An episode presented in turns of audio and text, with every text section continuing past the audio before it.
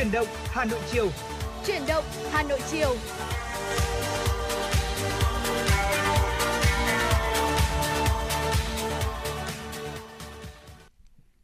Xin được gửi lời chào tới quý vị thính giả và nhạc hiệu chương trình quen thuộc chuyển động Hà Nội chiều đã vang lên. Chúng ta cùng nhau đồng hành trong 2 tiếng đồng hồ trực tiếp trên tần số FM 96 MHz của ở Đài Phát thanh Truyền hình Hà Nội và chiều hôm nay ở cùng đồng hành với quý vị là Phương Nga và Quang Minh. Dạ vâng, xin được mến chào quý vị thính giả và như thường lệ chúng tôi cũng sẽ gửi đến quý thính giả những tin tức đáng quan tâm, những nội dung hấp dẫn và bên cạnh đó sẽ không thể thiếu được những giai điệu âm nhạc vì vậy nên là quý thính giả hãy giữ sóng cũng như là tương tác cùng với Quang Minh Phương Nga thông qua số điện thoại 024 3773 6688 và fanpage FM96 Thời sự Hà Nội để chúng ta có thể là cùng nhau à, chia sẻ, tương tác.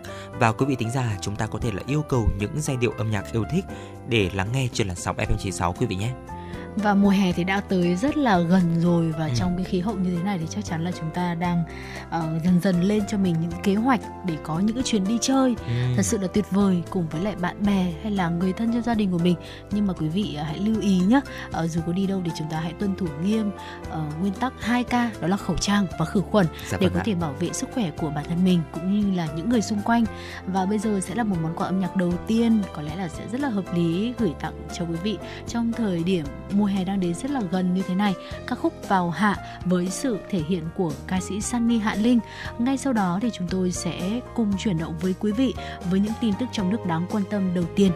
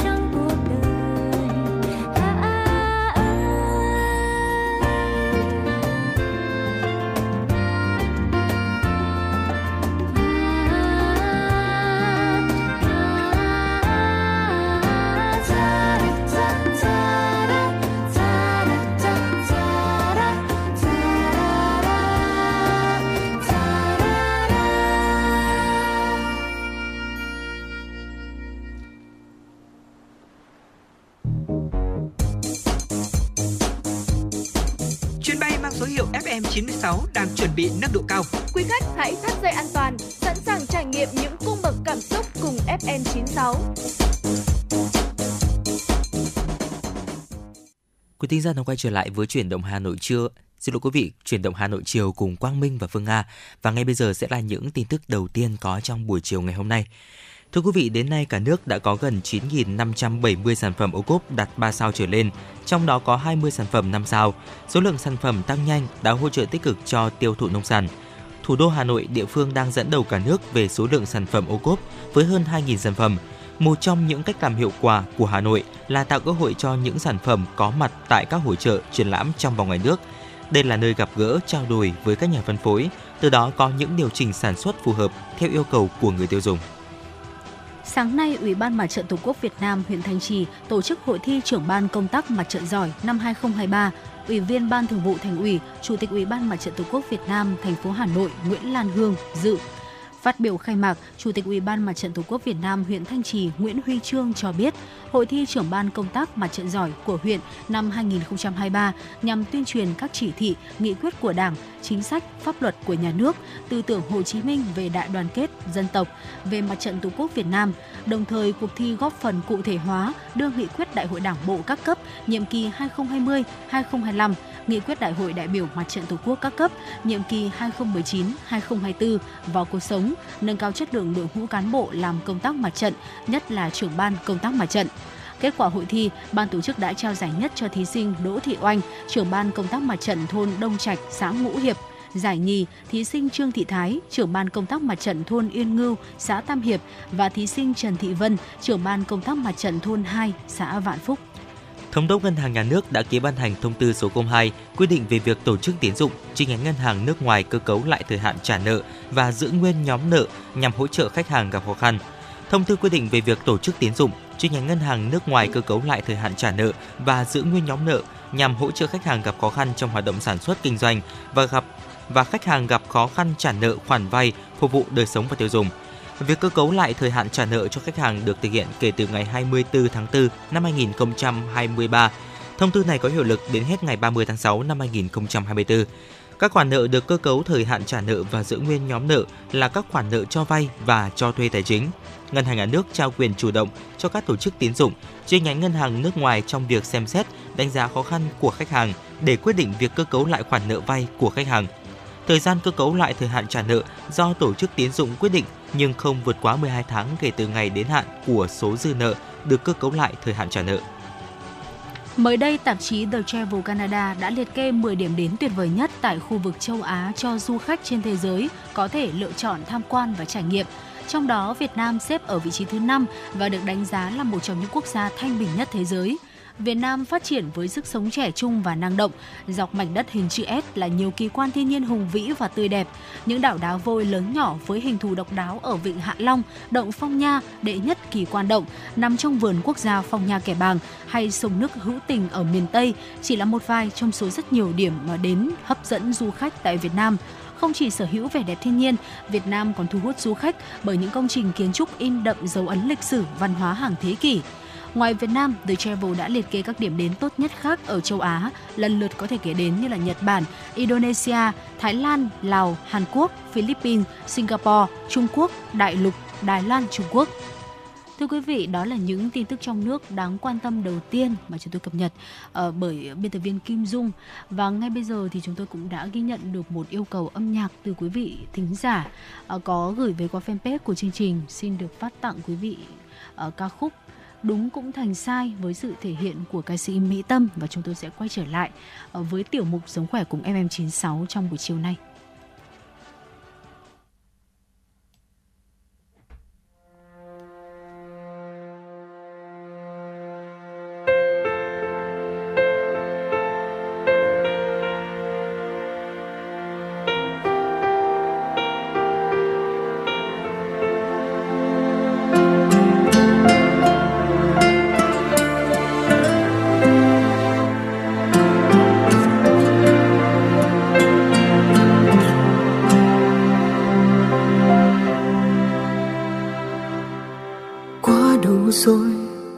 được rồi, quá muộn rồi.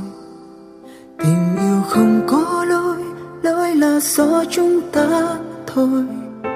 Vì khi yêu là sẽ luôn đúng, chẳng bao giờ đắn đo. Muốn yêu tìm cách, hết yêu thì tìm lý do.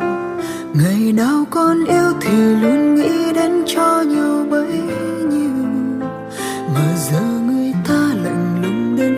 dẫu mình nuông chiều chẳng hề hay biết cuộc tình đã khác trước kia quá nhiều. Cứ vô tư dành tặng mọi thứ cho người mình.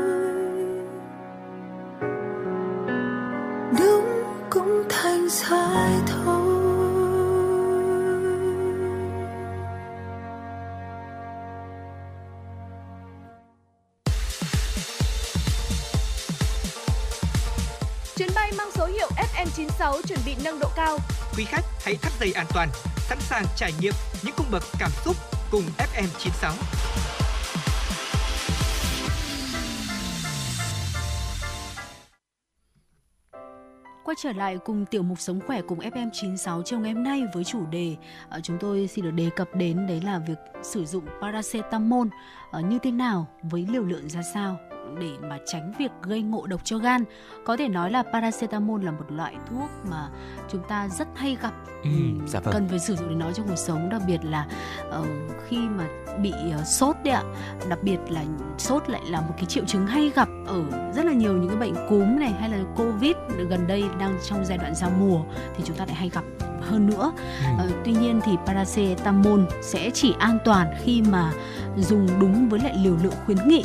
Nếu như việc sử dụng paracetamol quá liều hoặc là trong một thời gian kéo dài lại có nguy cơ gây tổn thương tới gan và uh, thời gian qua cũng đã ghi nhận nhiều trường hợp ngộ độc paracetamol do dùng thuốc sai cách khiến người dân không khỏi lo lắng. À, xin được chia sẻ một thông tin từ quý vị. Vừa qua bệnh viện Nhi Đồng 2 thành phố Hồ Chí Minh cho biết là đã cấp cứu thành công cho một bé trai 8 tuổi trong tình trạng nguy kịch, men gan cao gấp 300 lần bình thường do uống paracetamol quá liều. Do bé bị sốt nên là bà ngoại đã tự mua thuốc ở hiệu gần nhà cho cháu uống. Vì không được hướng dẫn kỹ nên khi trẻ sốt cao cứ cách 1 giờ thì bà lại cho cháu sử dụng thuốc, trong đó bao gồm cả thuốc dạng viên, gói và dạng đặc. Sau khi dùng thuốc liên tục trong 2 ngày, bé trai bắt đầu rơi vào trạng thái bỏ ăn, hôn mê và suy hô hấp. Gia đình lúc này mới đưa cháu đến viện. Và cũng trong tháng 3 vừa qua thì bệnh nhi LBK 8 tháng tuổi trú tại huyện Hậu Lộc tỉnh Thanh Hóa đã nhập viện trong tình trạng sốt 39 độ C, buồn nôn, thở khò khè. Sau khi tiếp nhận khám lâm sàng, cận lâm sàng thì các bác sĩ nhận định ở bé bị suy gan cấp tính do ngộ độc thuốc hạ sốt thành phần paracetamol. Mẹ bệnh nhi cho biết trước khi nhập viện ở nhà bệnh nhi có biểu hiện sốt, do đó gia đình đã mua thuốc về uống nhưng không đọc hướng dẫn sử dụng. Sau nhiều ngày dùng thuốc hạ sốt liên tiếp mà bệnh không đỡ, bệnh nhân gặp phải tình trạng ly bì, nôn bú kém, gia đình mới đưa đến bệnh viện khám và phát hiện ra uh, tình trạng ừ. trẻ đang gặp phải đấy là đã suy gan cấp tính do ngộ độc thuốc hạ sốt ở thành phần paracetamol. Dạ vâng thưa quý vị và chia sẻ về vấn đề này, thạc sĩ Lê Việt Anh, Viện Y học ứng dụng Việt Nam cho biết, paracetamol còn được biết đến là acetaminophen. Đây là thuốc giảm đau và hạ sốt thường được sử dụng hiện nay. Paracetamol thì hoạt động bằng cách là ngăn việc sản xuất prostaglandin là một chất hóa học trong cơ thể gây đau và viêm. Paracetamol thì cũng được cho là có tác dụng hạ sốt bằng cách là tác động lên vùng dưới đồi trong não. Bên cạnh đó thì chuyên gia cũng giải thích thêm rằng paracetamol được chuyển hóa ở gan, bài tiết qua thận và thường được coi là an toàn khi dùng đúng liều ờ, và được khuyến nghị. Và theo thạc sĩ Việt Anh, Nhìn chung thì paracetamol an toàn khi mà sử dụng với đúng liều lượng được khuyến nghị. Tuy nhiên thì việc sử dụng paracetamol quá liều hoặc là trong một thời gian kéo dài có nguy cơ là ờ, sẽ gây tổn thương đến gan như là hai trường hợp bệnh nhi mà Phương Nga cũng vừa chia sẻ. Và các nghiên cứu đã chỉ ra rằng thưa quý vị, tại Mỹ và Anh sử dụng quá liều paracetamol là nguyên nhân hàng đầu gây tổn thương gan. Từ đó thì gây suy gan cấp tính, nguy cơ tổn thương gan do quá liều paracetamol càng tăng lên ở những người uống rượu thường xuyên bởi vì là rượu cũng là một cái tác nhân gây hại cho gan ạ. Ngoài ra thì ở những người có tiền sử mắc bệnh gan hoặc là đang dùng những loại thuốc khác có thể ảnh hưởng đến gan đều có thể là bị tăng nguy cơ tổn thương bộ phận này do là quá liều paracetamol. Và thạc sĩ Việt Anh cũng cho biết thêm các triệu chứng tổn thương gan phổ biến do quá liều paracetamol có thể bao gồm là buồn nôn, ở uh, nôn và đau bụng, vàng da và vàng mắt.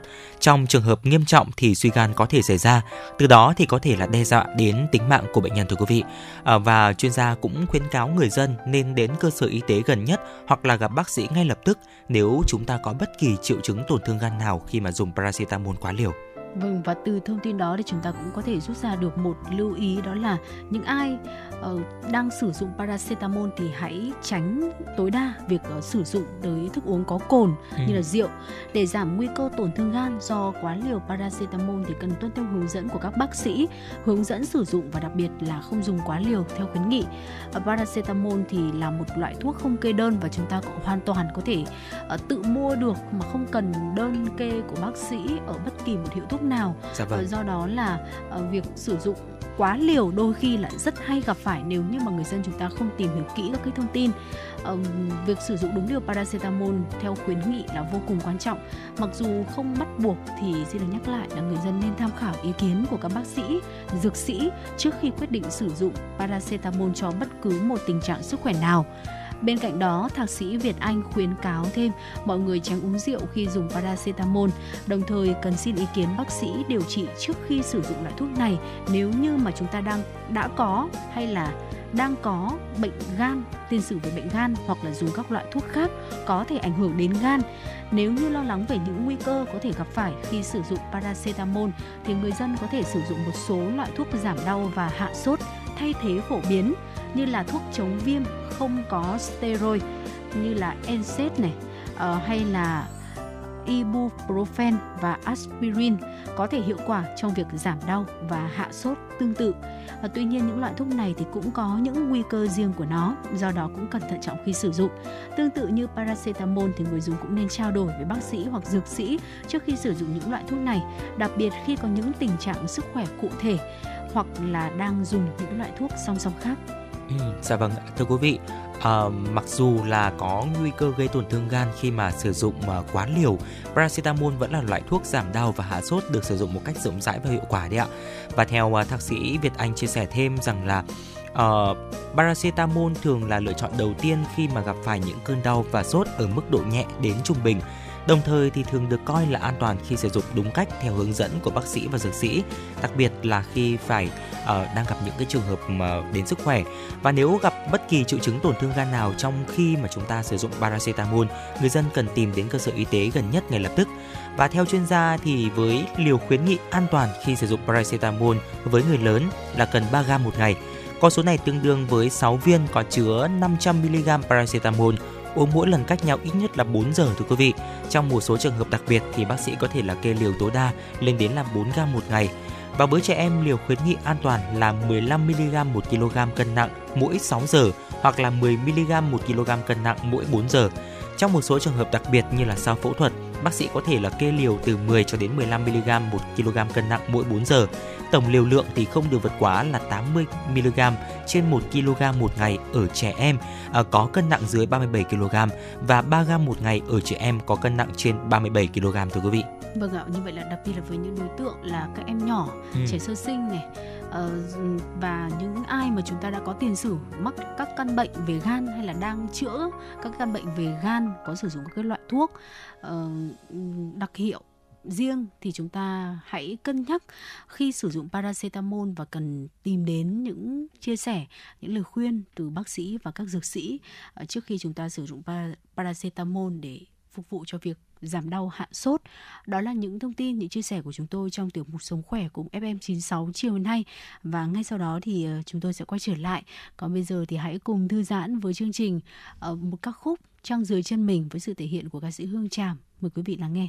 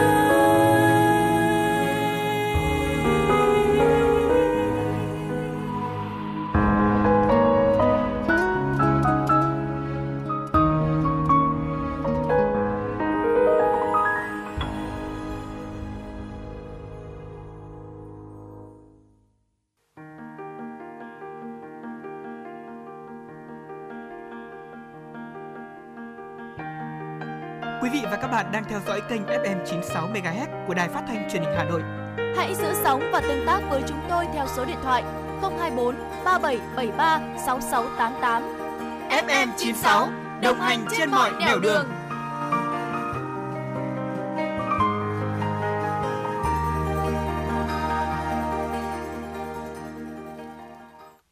Xin được quay trở lại với phần điểm tin. Thưa quý vị, tỷ lệ thất nghiệp của Thái Lan vào cuối tháng 2 đã giảm xuống dưới 1% lần đầu tiên sau 4 năm, dấu hiệu cho thấy nền kinh tế của nước này đang được cải thiện. Phó phát ngôn viên chính phủ Chisuli Chisanaraku cho biết, tỷ lệ thất nghiệp vào cuối tháng 2 ở mức 0,9%, thấp hơn so với mức 1% vào cuối năm 2022. Đây là lần đầu tiên sau gần 4 năm khảo sát của NSO cho thấy tỷ lệ thất nghiệp tại nước này đã giảm xuống dưới 1%. Lần gần đây nhất tỷ lệ thất nghiệp của Thái Lan ở dưới mức 1% là vào tháng 10 năm 2019, khi quốc gia Đông Nam Á này có tốc độ tăng trưởng bình thường và ngành du lịch phát triển mạnh trước khi bị đại dịch Covid-19 tấn công vào đầu năm 2020. Báo cáo của NSO cũng cho thấy 40,49 triệu trong số 58,81 triệu người Thái Lan trên 15 tuổi đã tham gia lực lượng lao động. Số còn lại không thuộc lực lượng lao động bao gồm sinh viên, người nội trợ và người khuyết tật. NSO cũng lưu ý, số người có việc làm đã tăng từ 38,81 triệu vào cuối năm 2022 lên 39,91 triệu vào cuối tháng 2. Trong số 40,49 triệu người trong lực lượng lao động, có 360.000 người không có việc làm, tương đương 0,9%, giảm so với mức 390.000 tương đương với 1% vào cuối năm ngoái. Bên cạnh đó có khoảng 220.000 người là lao động thời vụ. Chuyển sang một thông tin khác, Vương quốc Anh đã tiến hành cuộc thử nghiệm đầu tiên hệ thống cảnh báo khẩn cấp mới. Theo đó, nhờ vào hệ thống này, chuông cảnh báo và chế độ rung trên hàng triệu điện thoại của người dân tại Anh sẽ cùng được kích hoạt vào lúc 15 giờ theo giờ địa phương, tức 21 giờ theo giờ Việt Nam. Tương tự hệ thống cảnh báo tại Canada, Nhật Bản, Hà Lan và Mỹ, hệ thống mới này của Anh được vận hành nhằm cảnh báo người dân trong trường hợp có mối đe dọa tính mạng cận kề như lũ lụt hoặc hỏa hoạn. Những điện thoại nhận được cảnh báo sẽ phát chuông báo trong 10 giây dù đang được người dùng đặt ở chế độ im lặng. Người dân có quyền lựa chọn có hoặc không tham gia cuộc thử nghiệm này. Với những người lựa chọn tham gia, họ được khuyến nghị không nhận cuộc gọi trong suốt thời gian thử nghiệm. Ngoài việc khiến điện thoại rung và đổ chuông cảnh báo, hệ thống cảnh báo còn gửi đến người dùng điện thoại một tin nhắn có nội dung ghi rõ đây là cuộc thử nghiệm cảnh báo khẩn cấp, dịch vụ công mới của Anh, cảnh báo về mối nguy hiểm đến tính mạng cận kề. Ô nhiễm không khí đã gây ra hơn 1.200 ca tử vong sớm mỗi năm ở những người dưới 18 tuổi trên khắp châu Âu và làm tăng nguy cơ mắc bệnh mãn tính sau này.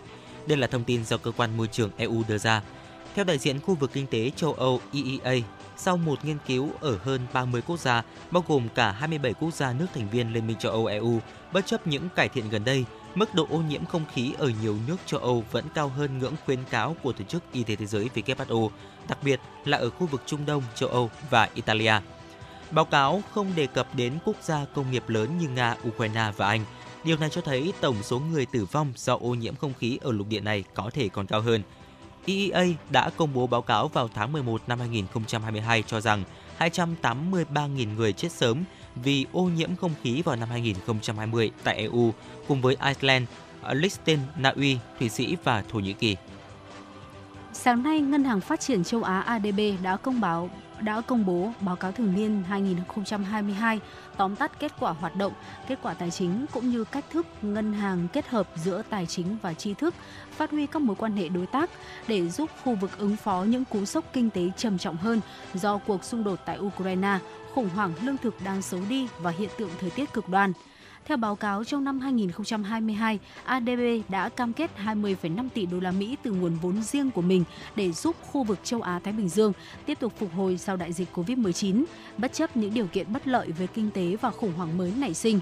Con số 20,5 tỷ đô la Mỹ bao gồm các khoản vay và bảo lãnh, viện trợ không hoàn lại, đầu tư cổ phần và hỗ trợ kỹ thuật được cung cấp cho các chính phủ và khu vực tư nhân. ADB đã huy động thêm 11,4 tỷ đô la Mỹ vốn đồng tài trợ.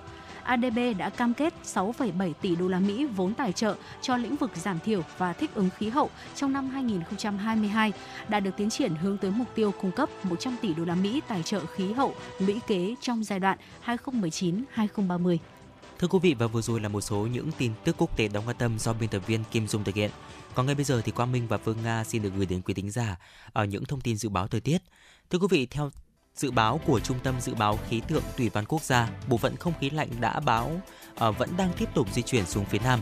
Trên đất liền trong khoảng đêm ngày 24 tháng 4, bộ phận không khí lạnh này sẽ ảnh hưởng đến một số nơi ở vùng núi phía Bắc của Bắc Bộ, sau đó ảnh hưởng đến các nơi khác ở phía Đông Bắc Bộ, Bắc Trung Bộ và một số nơi ở phía Tây Bắc Bộ. Gió Đông Bắc trong đất liền mạnh dần lên cấp 2, cấp 3, vùng ven biển cấp 3, cấp 4. Từ ngày mai, từ ngày 25 cho đến ngày 26 tháng 4, thưa quý vị, phía Đông Bắc Bộ và Bắc Trung Bộ trời chuyển mát. Trong đợt không khí lạnh này, nhiệt độ thấp nhất ở phía Đông Bắc Bộ phổ biến từ 20 đến 23 độ C, vùng núi có nơi dưới 19 độ C. Ở trên biển, từ chiều ngày 25 tháng 4, ở Bắc Vịnh Bắc Bộ có gió Đông Bắc mạnh dần lên cấp 6, giật cấp 7, sóng biển cao từ 1,5 đến 2,5 mét, biển động. Từ chiều ngày 24 đến ngày 25 tháng 4, ở khu vực Bắc Bộ có mưa vừa và rải rác có rông, cục bộ có mưa to với lượng mưa phổ biến từ 20 đến 40 mm trên 24 giờ và có nơi là 70 mm trên 24 giờ. Chiều tối ngày hôm nay 24 tháng 4 và từ ngày mai 25 và 26 tháng 4, ở khu vực từ Thanh Hóa đến Thừa Thiên Huế có mưa rào và rông rải rác, Cục bộ có mưa vừa, mưa to với lượng mưa từ 10 đến 30 mm 24 giờ, có nơi trên 50 mm trên 24 giờ. Trong mưa rông có khả năng xảy ra lốc, xét, mưa đá và gió giật mạnh thưa quý vị. À, với thông tin dự báo thời tiết vừa rồi thì hy vọng rằng là quý vị sẽ có những cái sự chuẩn bị tốt nhất cho bản thân cũng như là gia đình mình ở trong những ngày tiếp theo khi mà dự báo tình hình thời tiết sẽ có sự uh, giảm nhiệt và chúng ta sẽ cần phải chuẩn bị thêm những uh, chiếc áo khoác cũng như ừ. là uh, quần áo hay là chăn màn đầy đủ để có thể là uh, ứng phó kịp với cái việc là thời tiết sẽ chuyển lạnh hơn so với những cái ngày nắng nóng vừa qua. Còn bây giờ thì chúng ta sẽ cùng quay trở lại với không gian âm nhạc của FM96 trước khi đến với phần nội dung tiếp theo của chương trình chiều nay. Xin được gửi tặng quý vị ca khúc Gói nắng mang về với sự thể hiện của Hoàng Dũng cùng với Châu Bùi.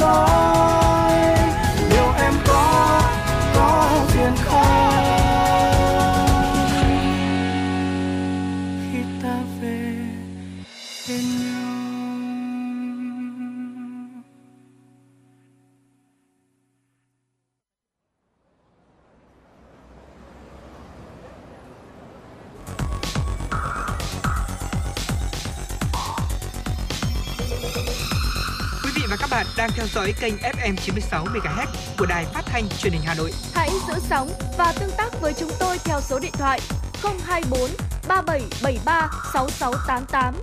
FM 96 đồng hành trên mọi nẻo đường. đường.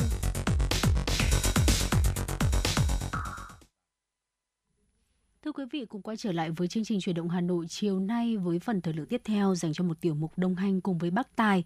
À, chúng tôi gửi đến quý vị một thông tin liên quan tới việc là khử mùi cho ô tô thì chúng ta sẽ nên sử dụng à, than hoạt tính hay là máy lọc không khí đây. À, có thể nói rằng là Ờ, không gian nội thất ô tô là một môi trường kín và không khí bên trong ờ, ít khi được lưu thông. Vì vậy nếu như mà chúng ta thường xuyên mang đồ ăn thức uống lên xe hay là hút thuốc lá, ít chăm sóc bảo dưỡng xe thì những điều này có thể sẽ là nguyên nhân khiến xe ờ, bị có mùi khó chịu sau một thời gian sử dụng. Hiện nay thì có rất là nhiều cách để có thể loại bỏ đi những cái mùi khó chịu trên xe nhưng mà một trong những cách được đánh giá hiệu quả đó chính là sử dụng than hoạt tính khử mùi. Ờ, vậy thì tại sao than hoạt tính lại khử mùi hiệu quả đấy ạ?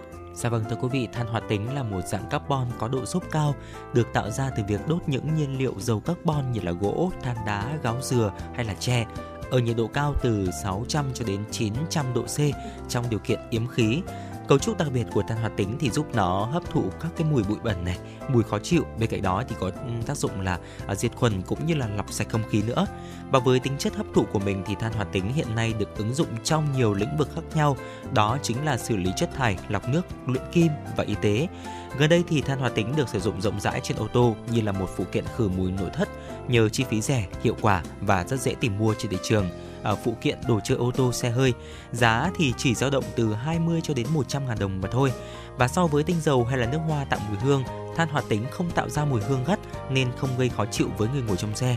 Và cũng chính vì điều này mà than hoạt tính thì ngày càng được nhiều người sử dụng để có thể là ờ, khử mùi cho chiếc xe của mình. Và giống như là các nguyên vật liệu khác khử mùi xe, Ờ, hiệu quả của than hoạt tính cũng có thời hạn, thưa quý vị. Vì vậy nên là chúng ta nên thay mới sau từ 4 đến 6 tháng sử dụng để đạt một hiệu quả tốt nhất uh, do không gian nội thất ô tô không quá lớn thì chúng ta nên chọn các loại than hoạt tính phù hợp và lượng than hoạt tính đủ dùng thôi để đảm bảo tính hiệu quả và an toàn. Ngoài ra thì còn một cách khác để có thể khử mùi nội thất ô tô cũng rất là hiệu quả, đó là chúng ta sử dụng máy lọc không khí tạo ion. Ừ. Máy lọc không khí tạo ion thì khác gì với than hoạt tính ạ? Ờ, khác ở chỗ đó là cách hấp thụ mùi và bụi bẩn của than hoạt tính. Máy lọc không khí tạo ion sẽ sử dụng điện áp cao điện ly không khí để tạo ra các phân tử ion âm. Các phân tử ion âm được phát tán trong không khí để ờ, nhằm phá vỡ cấu trúc phân tử gây mùi, gây dị ứng bụi bẩn và vi khuẩn, mang ờ, điện tích dương, ion dương đó để mang lại bầu không khí trong lành và sạch sẽ ở trong ờ, ô tô.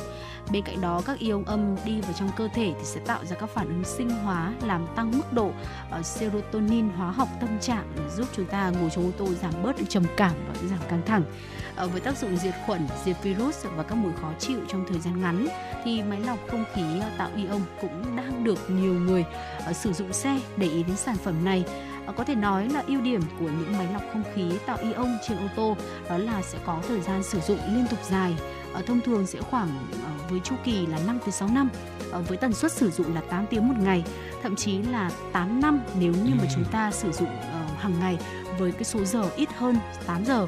Ờ, đổi lại chi phí mua thiết bị này thì cũng đắt hơn chúng ta cần một cái sự đầu tư hơn nó sẽ rơi vào khoảng từ 1 đến 3 triệu đồng. Dạ Tuy vâng. nhiên với cái tuổi thọ tôi nghĩ là sử dụng 5 6 năm hoặc là thậm chí là 8 năm thì tôi nghĩ là cái cái giá cả ừ. là hoàn toàn có thể cân nhắc đúng không? Dạ vâng chính xác ạ. Khi mà chúng ta chia nhỏ ra thì so với uh, than hoạt tính phải không ạ? Thì cũng không quá chênh lệch bởi vì than hoạt tính thì ờ, uh, nhiều chúng tôi cũng vừa chia sẻ đó chính là chúng ta nên thay mới sau khoảng từ 4 đến 6 tháng để có thể đạt được cái hiệu quả tốt nhất. Và thưa quý vị và vừa rồi là một số những chia sẻ của chúng tôi uh, về cái vấn đề là khử mùi cho ô tô. Quang mình thấy rằng là có rất là nhiều à, ở bắc tài thì chúng ta đang sử dụng những cái loại như là tinh dầu hay là nước hoa ô tô tuy nhiên thì trước khi chúng ta tạo mùi hương thơm uh, thì chúng ta nên sử dụng những cái loại để có thể khử mùi trước đã để chúng ta có thể loại bỏ những cái môi trường yếm khí cũng như là những cái mùi khó chịu trước khi mà chúng ta à, tạo nên một một cái mùi hương dễ chịu cho chiếc xe của mình và hy vọng là những chia sẻ vừa rồi thì sẽ mang đến cho quý tính giả thêm những lựa chọn để chúng ta có thể là chăm sóc cho chiếc xe của mình quý vị nhé. À, còn bây giờ tiếp tục chương trình xin được gửi đến quý vị những thông tin trong nước đáng quan tâm. Thưa quý vị và các bạn, theo lịch thực hiện công tác tổ chức kỳ thi tốt nghiệp trung học phổ thông năm 2023 do Sở Giáo dục và Đào tạo Hà Nội vừa ban hành, thời gian công bố kết quả thi tốt nghiệp năm nay vào buổi sáng, cụ thể là 8 giờ ngày 18 tháng 7. Như vậy, thời điểm công bố kết quả thi tốt nghiệp trung học phổ thông năm nay đã có sự điều chỉnh so với các năm trước. Các năm trước thường công bố vào lúc 0 giờ. Đại diện Sở Giáo dục và Đào tạo Hà Nội cho biết, để bảo đảm các mốc thời gian chuẩn bị tổ chức kỳ thi tốt nghiệp trung học phổ thông thống nhất trên cả nước, Sở đã xây dựng lịch triển khai theo kế hoạch chung của Bộ Giáo dục và Đào tạo. Hiện tại, công tác chuẩn bị tổ chức kỳ thi đã được Sở triển khai đến các trường trung học phổ thông, trung tâm giáo dục nghề nghiệp, giáo dục thường xuyên và các phòng giáo dục và đào tạo. Các đơn vị có trách nhiệm chuẩn bị cơ sở vật chất, sẵn sàng làm địa điểm tổ chức thi, đồng thời ra soát cán bộ, giáo viên, nhân viên, bảo đảm các điều kiện theo quy định của Bộ Giáo dục và Đào tạo để điều động tham gia, phục vụ các khâu của kỳ thi. Toàn thành phố dự kiến có khoảng 180 điểm thi. Theo yêu cầu của Sở Giáo dục và Đào tạo Hà Nội, chậm nhất vào ngày 6 tháng 6, các nhà trường phải tổ chức cho cán bộ giáo viên trong danh sách được Sở điều động làm nhiệm vụ học quy chế thi. Sở sẽ kiểm tra nội dung ở các đơn vị với yêu cầu 100% cán bộ giáo viên làm nhiệm vụ tại kỳ thi đều phải được học và nắm vững quy chế. Các thí sinh sẽ chính thức đăng ký dự thi tốt nghiệp trung học phổ thông từ ngày 4 tháng 5. Dự kiến toàn thành phố có gần 100.000 thí sinh tham dự kỳ thi. Lễ hội Pháo hoa Quốc tế Đà Nẵng 2023 là sự kiện tâm điểm của chương trình lễ hội tận hưởng Đà Nẵng, Enjoy Đà Nẵng 2023. Đây cũng là một trong các sự kiện lớn nhất của chương trình Wow Đà Nẵng, thuộc chiến dịch làm đẹp những vùng đất Wow Việt Nam do Sun Group khởi xướng trên toàn quốc.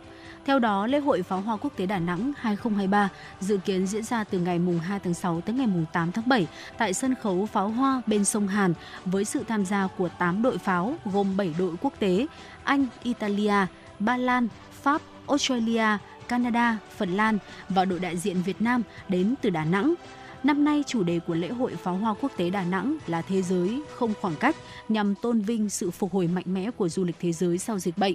Dưới chủ đề chung này, mỗi đội sẽ có 20 phút trình diễn các màn pháo hoa theo chủ đề từng đêm do ban tổ chức thống nhất. Đêm khai mạc lễ hội pháo hoa quốc tế Đà Nẵng 2023 sẽ diễn ra vào tối ngày 2 tháng 6 với tên gọi Hòa bình cho nhân loại cùng phần thi đấu mở màn giữa hai đội Việt Nam và Phần Lan.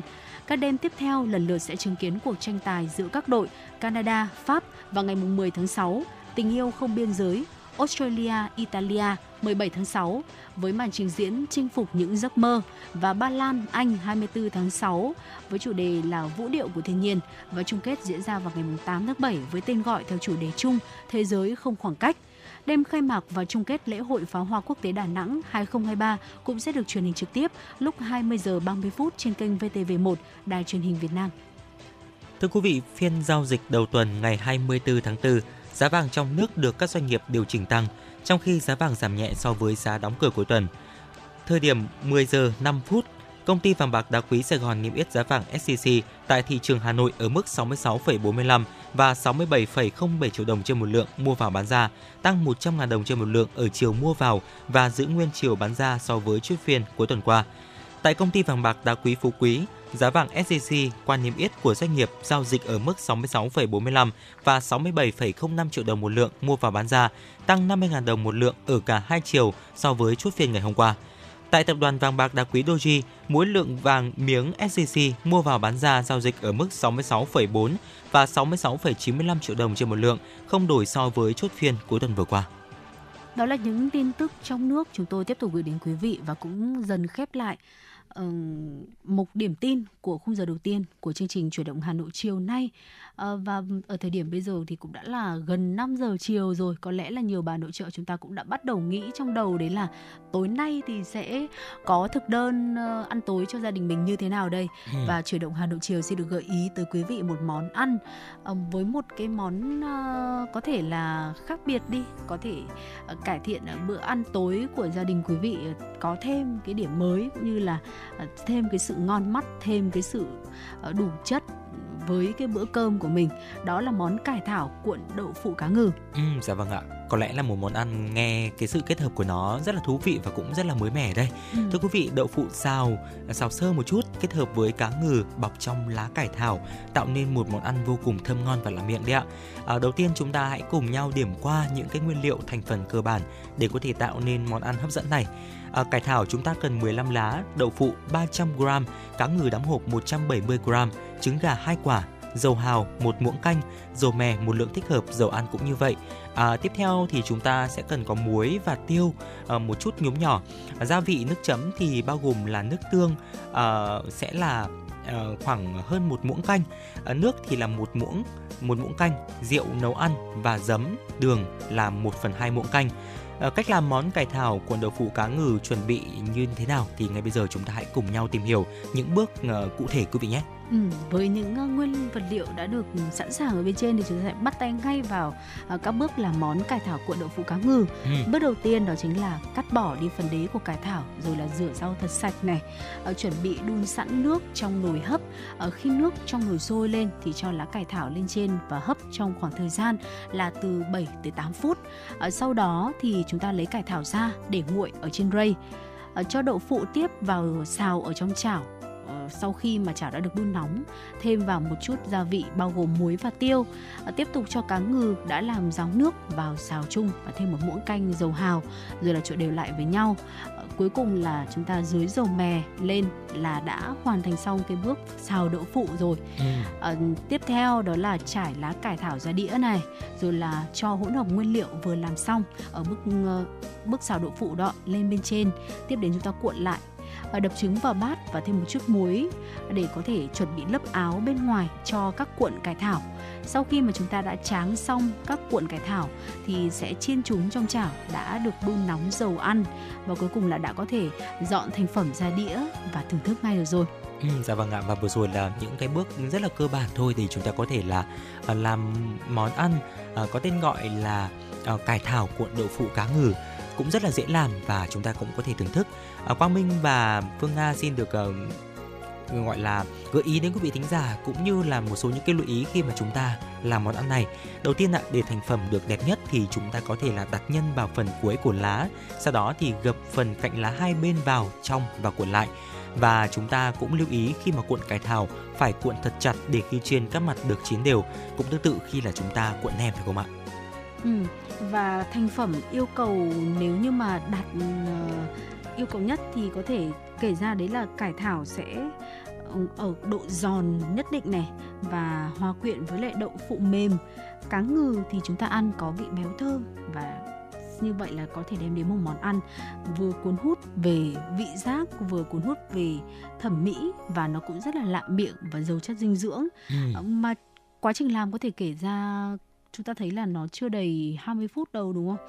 Và rất là nhanh, tiện cho các bà nội trợ nếu như mà trong những cái ngày tan tầm đi làm về khoảng phải nếu sớm thì 6 giờ tối không ừ. thì cũng nhiều nhà cũng phải 7 giờ 7 rưỡi tối chúng ta mới đặt chân được đến căn bếp của nhà mình thì với một cái món ăn nhanh tiện mà lại đầy đủ dinh dưỡng cũng lạ miệng như thế này hy vọng sẽ là một cái gợi ý thú vị tới cho các quý vị thính giả đặc biệt là những ai chúng ta đang đau đầu suy nghĩ là tối nay mình sẽ nấu món gì cho cả nhà mình đây ờ, thực sự là vào bếp thi thoảng mà vào bếp ấy thì dạ vâng. vui công minh ạ nhưng mà hàng ngày mà vào bếp mà phải nghĩ rằng là tối nay nhà mình sẽ ăn gì đây thì thực sự là ừ, đôi khi cũng cảm thấy là đau đầu đấy chính xác vậy nên là nếu quý vị thính giả chúng ta có những cái món ăn nào mà à, muốn gợi ý đến cho quý vị thính giả và bản thân quang minh phương nga đi ạ để chúng ta có thể là cùng nhau bớt đau đầu khi mà nghĩ ra thực đơn hàng ngày được không ạ ừ. thì hãy tương tác với chúng tôi thông qua số điện thoại là 024 3773 6688 và fanpage FM 96 Thời sự Hà Nội thưa quý vị.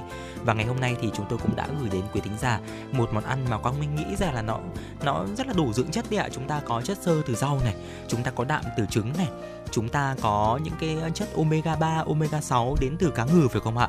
À, rất là dễ để làm và cũng rất là uh, dễ chuẩn bị những nguyên liệu rất dễ kiếm và như Phương Nga chia sẻ, đó chính là chúng ta chỉ cần chưa đầy 20 phút thôi là có một cái món ăn dành cho bữa tối ngày hôm nay rồi. Ừ, và đó là phần nội dung dần khép lại khung giờ đầu tiên của chương trình chuyển động Hà Nội chiều nay. Ở chúng ta sẽ còn 60 phút trực tiếp cùng đồng hành trên tần số FM 96 MHz của chương trình chuyển động Hà Nội chiều nay. Còn bây giờ mời quý vị thính giả cùng thư giãn trong ờ, giây lát với ca khúc một phút. Ờ, chúng tôi sẽ quay trở lại sau ca khúc này.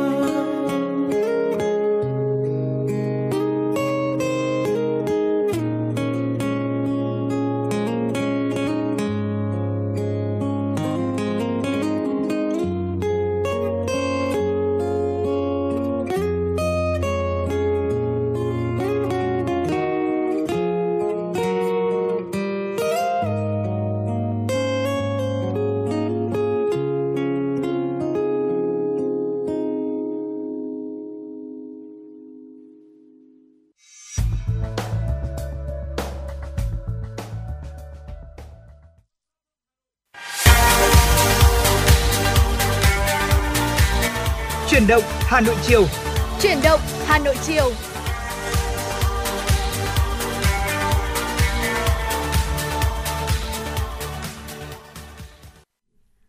Quý vị và các bạn thân mến, tiếp theo là khung giờ của chương trình chuyển động Hà Nội chiều. Chương trình đã được phát sóng trực tiếp trên kênh FM tin tức Hà Nội, tần số 96 MHz của Đài Phát thanh và Truyền hình Hà Nội. Chương trình cũng đang được phát trực tuyến trên trang web hanoionline.vn. À, và tiếp theo chương trình mời quý vị cùng theo dõi những thông tin mà biên tập viên của chương trình vừa gửi về.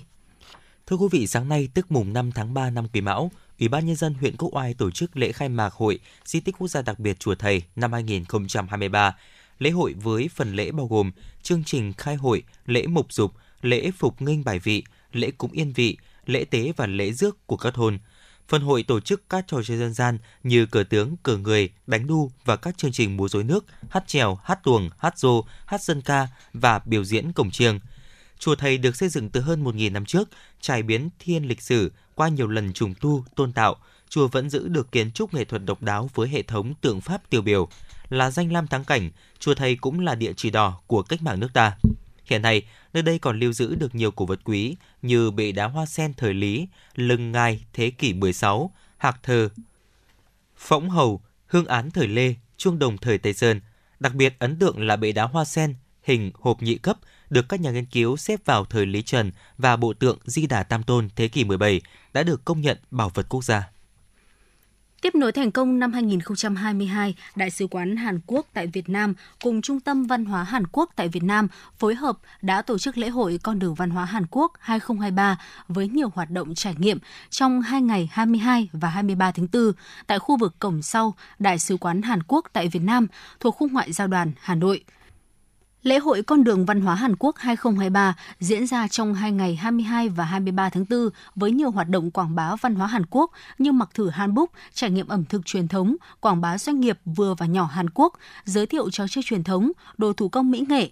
Ngoài ra, lễ hội lần này còn tổ chức vòng loại cuộc thi hát và nhảy K-pop tại Hà Nội, K-pop Lovers Festival, cùng đêm biểu diễn nghệ thuật đậm sắc Việt Nam Hàn Quốc. Hôm nay, học sinh lớp 9 của các trường trung học cơ sở, trung tâm giáo dục nghề nghiệp, giáo dục thường xuyên hoàn thành việc nộp phiếu đăng ký dự tuyển vào lớp 10 trung học phổ thông năm học 2023-2024. Để bảo đảm quyền lợi của mình theo đúng nguyện vọng, học sinh cần ghi nhớ kỹ các quy định liên quan. Theo đó, những học sinh đã đăng ký nguyện vọng dự tuyển vào lớp 10 trường trung học phổ thông công lập không chuyên phải dự thi đủ 3 bài thi, bao gồm toán, ngữ văn, ngoại ngữ. Kỳ thi diễn ra vào các ngày mùng 10 và 11 tháng 6 năm 2023 những học sinh chỉ đăng ký nguyện vọng học lớp 10 trường trung học phổ thông tư thục hoặc trường công lập tự chủ tài chính theo phương án sử dụng kết quả kỳ thi tuyển sinh lớp 10 công lập không chuyên cần lưu ý. Học sinh bắt buộc phải dự thi đủ 3 bài toán, ngữ văn, ngoại ngữ để có điểm xét tuyển.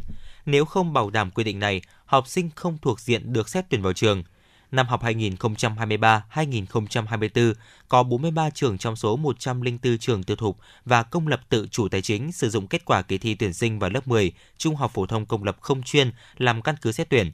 Trong trường hợp không tham gia kỳ thi, học sinh cũng có thể dự tuyển vào trường tư thục và công lập tự chủ tài chính bằng phương án xét học bạ cấp trung học cơ sở. Sáng nay, Sở Giao thông Vận tải Hà Nội cho biết nhằm phục vụ tốt nhất nhu cầu đi lại của nhân dân trong dịp nghỉ lễ Dỗ Tổ Hùng Vương và 30 tháng 4 mùng 1 tháng 5, Sở đã yêu cầu các chủ đầu tư, ban quản lý dự án, nhà thầu hoàn thiện các hạng mục đang thi công, hoàn trả, thu dọn mặt bằng để bảo đảm trật tự an toàn giao thông, vệ sinh môi trường và mỹ quan đô thị, xong trước ngày 27 tháng 4. Từ ngày 28 tháng 4 đến hết ngày mùng 3 tháng 5, các đơn vị tạm dừng thi công, đào đường, hè trên địa bàn thành phố, ngoại trừ trường hợp xử lý sự cố. Công trình trọng điểm được Ủy ban nhân dân thành phố, Sở Giao thông Vận tải Hà Nội cấp phép.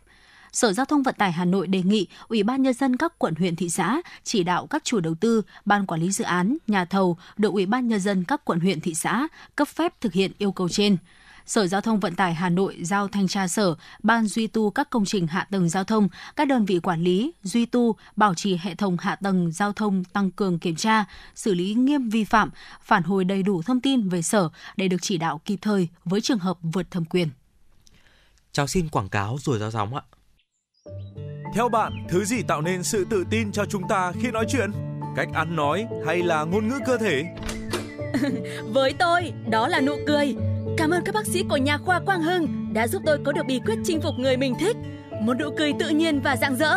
Thật chẳng ngờ, nhà khoa Quang Hưng đã giúp tôi hoàn thiện mình, trở nên tự tin hơn mỗi khi giao tiếp với đối tác, khách hàng với một nụ cười đầy rạng rỡ và thu hút. Nhà khoa Quang Hưng đã tiếp thêm tự tin cho những nụ cười thêm tươi. Sứ mệnh tiếp thêm tự tin cho nụ cười. Nhà khoa Quang Hưng tin cậy điểm 10 Thay đổi bản thân nâng tầm giá trị mỗi người. Tới ngay nhà khoa Quang Hưng đây. Tư vấn chăm sóc tận tình. Y bác sĩ chuyên môn cao thấu hiểu tâm tình. Thiết bị hiện đại phục vụ hết mình. Tới ngay nhà khoa Quang Hưng để tự tin là chính mình. Hiện nay, Nha khoa Quang Hưng đang có chương trình thăm khám và điều trị miễn phí các bệnh răng miệng cho trẻ em dưới 12 tuổi. Hãy ghé ngay Nha khoa Quang Hưng tại số 4 lô A32, cổng chào khu đô thị Gelesimco A, An Khánh, Hoài Đức, Hà Nội hoặc số 150 Phan Đình Phùng, thị trấn Phùng hay ngã ba chợ Tân Lập, Đan Phượng. Chi tiết liên hệ 024 777 06699 hoặc truy cập website nha khoa quang hưng.com. mang số hiệu FM96 đang chuẩn bị nâng độ cao. Quý khách hãy thắt dây an toàn, sẵn sàng trải nghiệm những cung bậc cảm xúc cùng FM96.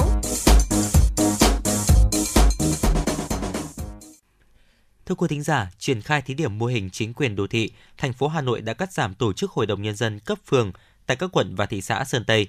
Thông thường, việc giảm bớt một bộ phận của chính quyền cơ sở sẽ gây áp lực lên các bộ phận khác. Song trên thực tế, việc tinh gọn bộ máy tại Hà Nội đang đem lại những hiệu quả tích cực trong công tác quản lý, nhất là trong giải quyết thủ tục hành chính phục vụ người dân và doanh nghiệp.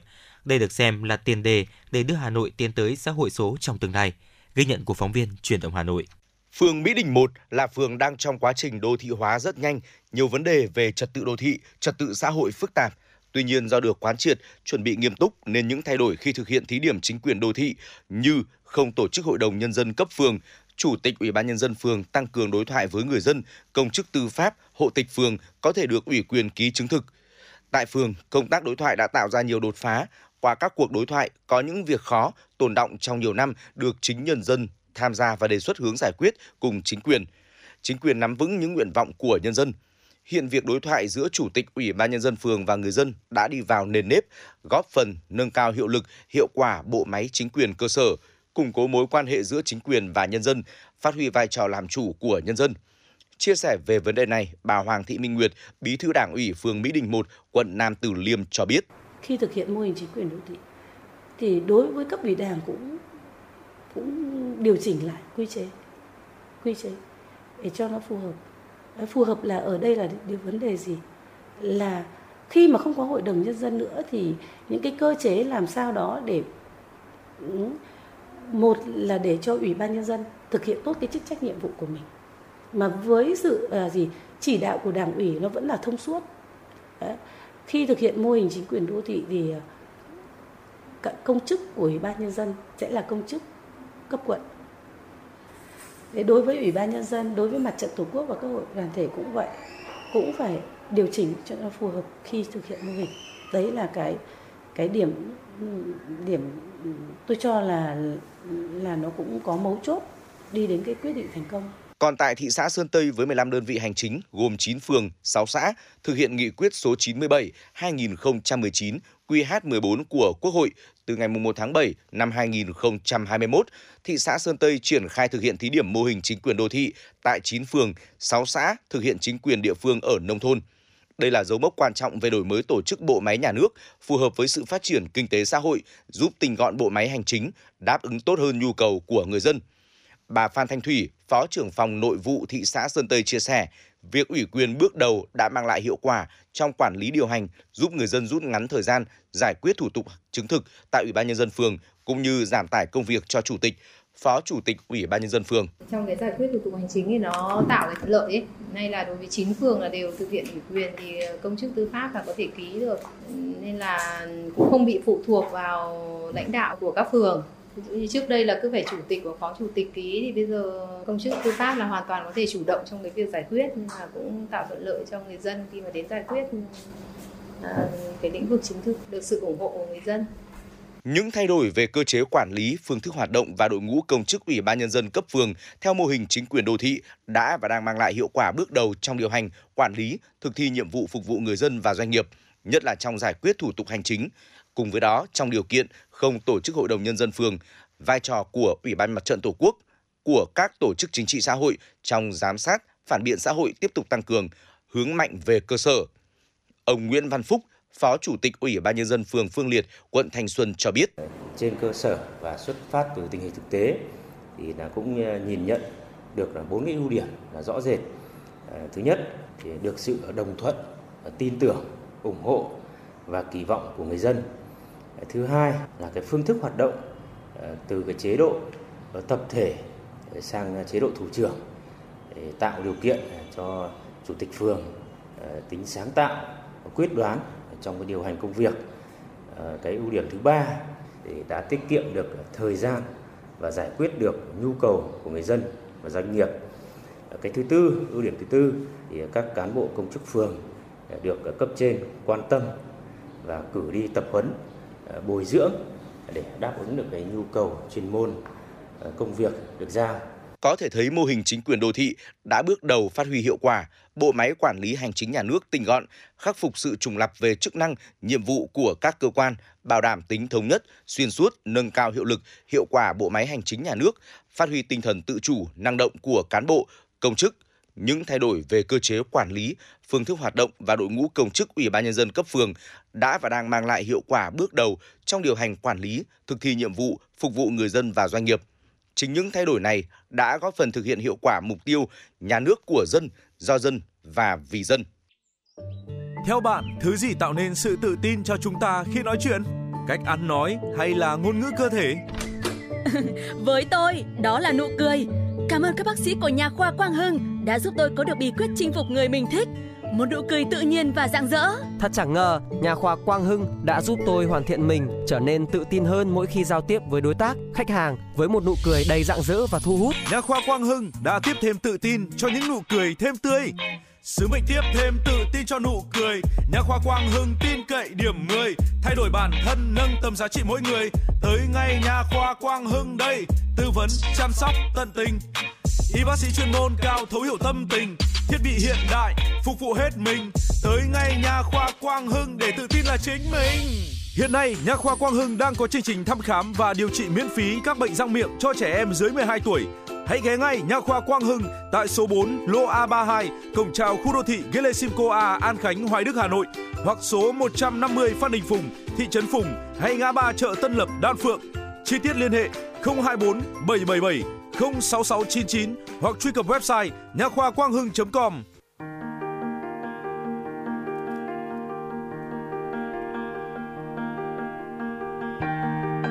Quý vị và các bạn đang theo dõi kênh FM 96 MHz của Đài Phát thanh Truyền hình Hà Nội. Hãy giữ sóng và tương tác với chúng tôi theo số điện thoại 024 3773 6688. FM 96 đồng hành trên mọi nẻo đường. đường.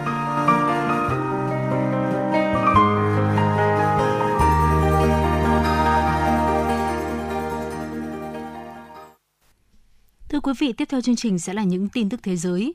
Trung tâm Nghiên cứu Phát triển Doanh nghiệp châu Á phối hợp Hội Doanh nghiệp Việt Nam tại Malaysia, VNBIT, vừa tổ chức diễn đàn hợp tác kinh tế Việt Nam ASEAN và lễ công bố thương hiệu mạnh ASEAN lần thứ 7. Nhà lãnh đạo tiêu biểu ASEAN 2023 và sản phẩm dịch vụ chất lượng ASEAN 2023 ban tổ chức trao giải cho 15 sản phẩm dịch vụ, 20 doanh nhân và hơn 80 doanh nghiệp đạt giải thưởng lần này.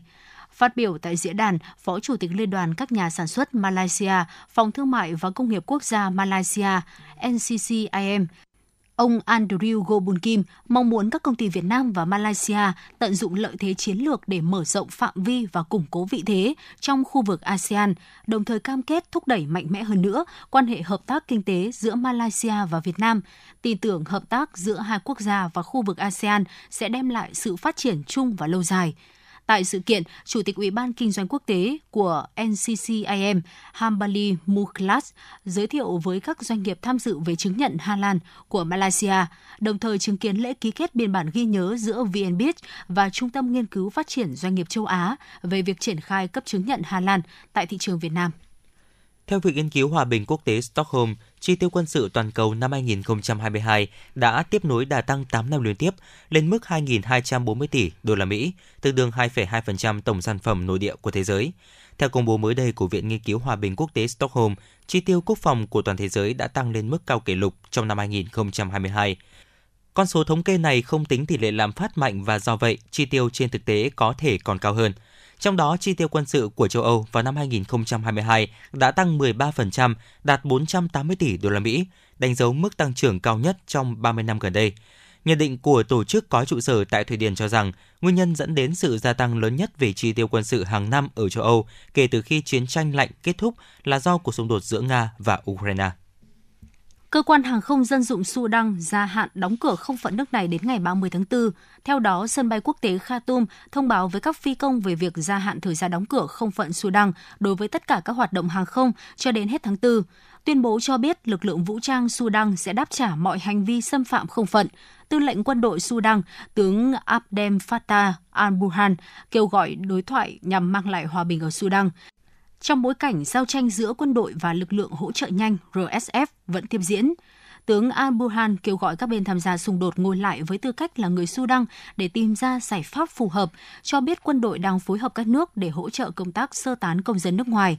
Theo tướng al-Burhan, quân đội đã giành quyền kiểm soát hầu hết các sân bay trong nước, trừ sân bay quốc tế Khartoum và sân bay Niala. Tư lệnh quân đội Sudan lưu ý các nỗ lực hợp nhất RSF và quân đội là nguyên nhân dẫn đến khủng hoảng, khẳng định quân đội sẽ kiên quyết đạt được mục tiêu này.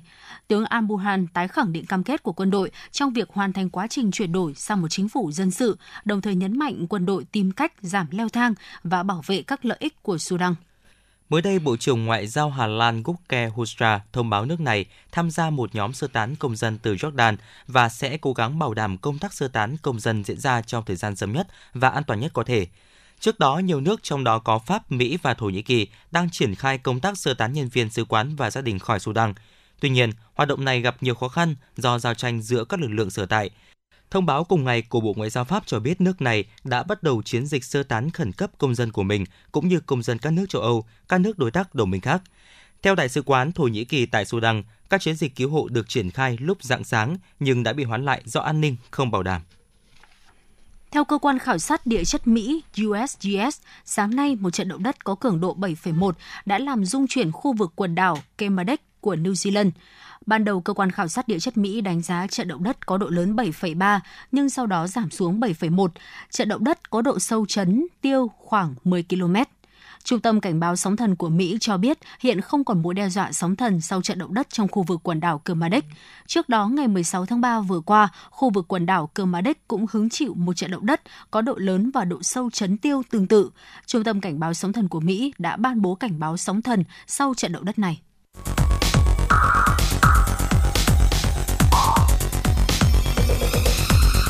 Và các bạn đang theo dõi kênh FM 96 MHz của đài phát thanh truyền hình Hà Nội. Hãy giữ sóng và tương tác với chúng tôi theo số điện thoại 024 3773 6688. FM 96 đồng hành trên mọi nẻo đường. đường.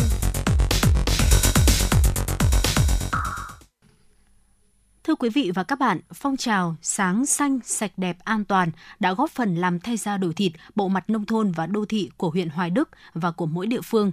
Đời sống vật chất và tinh thần, chất lượng cuộc sống của nhân dân có sự cải thiện rõ rệt.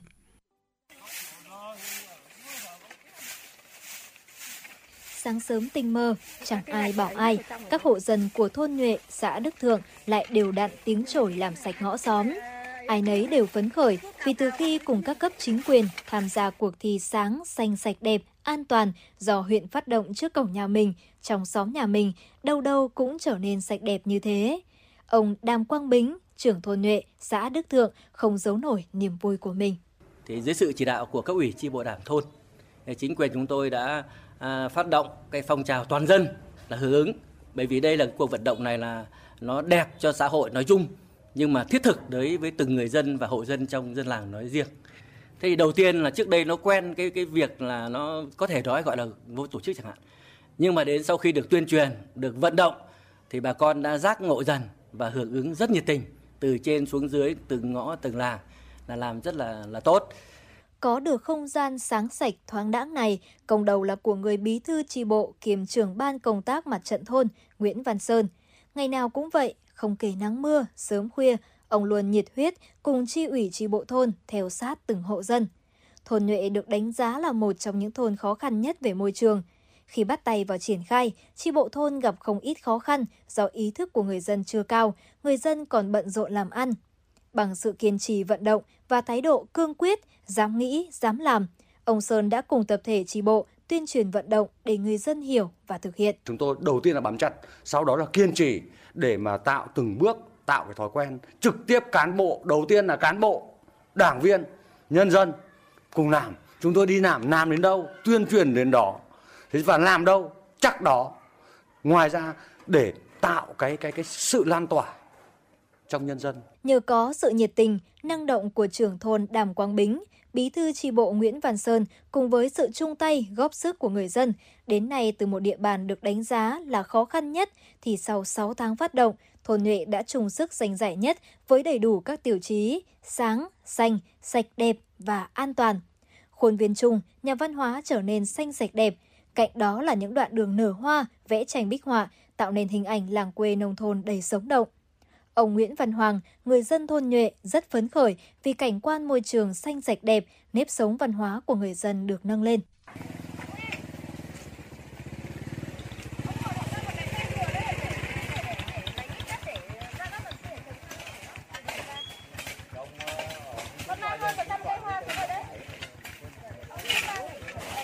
Sau khi thực hiện được những công việc này, thì trước kia những tuyến đường này chưa được nâng cấp, thì cái ý thức trách nhiệm của mọi người dân thì nó còn hạn chế.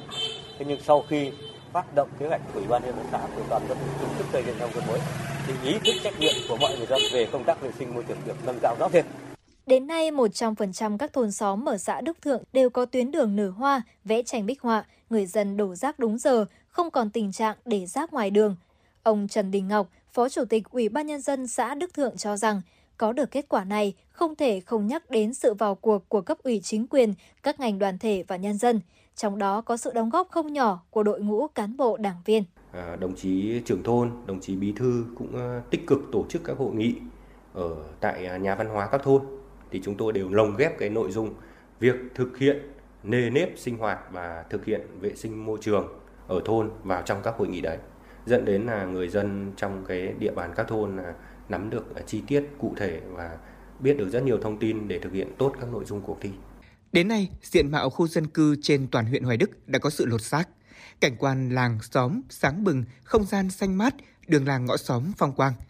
Cuộc thi đã và đang được nhân dân hưởng ứng tích cực với tổng kinh phí xã hội hóa hàng chục tỷ đồng và hàng nghìn ngày công lao động của nhân dân thực hiện công tác chỉnh trang bộ mặt địa phương trong thời gian qua. Thưa quý vị và các bạn, bên cạnh sự lãnh đạo chỉ đạo của các cấp ủy đảng, chính quyền, kết quả đó còn có sự góp công, góp sức lớn lao của đông đảo nhân dân toàn huyện. Những người luôn luôn trong cuộc khi phong trào sáng xanh sạch đẹp an toàn được phát động. Cùng với xã Đức Thượng, các tuyến đường làng ngõ xóm trên địa bàn toàn huyện Hoài Đức cũng đã được người dân và các cấp chính quyền chung tay xây dựng cảnh quan, bảo vệ môi trường. Theo Phó Chủ tịch Ủy ban Nhân dân xã Di Trạch, Nguyên Đình Nam chia sẻ, các cấp ủy đảng, chính quyền và nhân dân vào cuộc thực hiện với nhiều biện pháp, giải pháp đồng bộ. Để nâng cao hiệu quả công tác vệ sinh môi trường, tạo thành phong trào trong các tầng lớp nhân dân. Qua quá trình triển khai thì cái bộ mặt nông thôn của tôi đã được thay đổi rất nhiều. Các đường, ngõ thôn thì cũng đã sáng hơn, xanh hơn và đẹp hơn. Và cái được của chúng tôi là cái ý thức người dân hiện nay đang được nâng lên một cách rõ nét và cái mục đích cuối cùng mà muốn mong muốn của chúng tôi là nó sẽ đi vào cái nề nếp của người dân và cái phong trào này nó sẽ lan tỏa khi tiến hành triển khai, nhiều địa phương ở Hoài Đức gặp không ít khó khăn do tư tưởng trông chờ, ỉ lại vào sự hỗ trợ của nhà nước. Nhiều hộ không đồng tình vì phải lo cuộc sống mưu sinh và tư tưởng ỉ lại rằng việc này đã có môi trường lo, mình đã đóng phí là được. Ông Đàm Quang Bính, trưởng thôn Nhuệ, xã Đức Thượng đã cùng chi ủy tri bộ đến từng gia đình vận động, thuyết phục và cũng không ít lần gặp phải sự phản ứng của người dân. Thế chúng tôi biết được, nắm được cái yếu điểm của thôn chúng tôi thì lãnh đạo của chi bộ đảng phải ra nghị quyết, đi sâu đi sát từng mục một để quyết tâm phải làm. Đầu tiên là đảng viên là gương mẫu, cán bộ lãnh đạo gương mẫu, rồi phụ nữ thanh niên là nòng cốt chẳng hạn.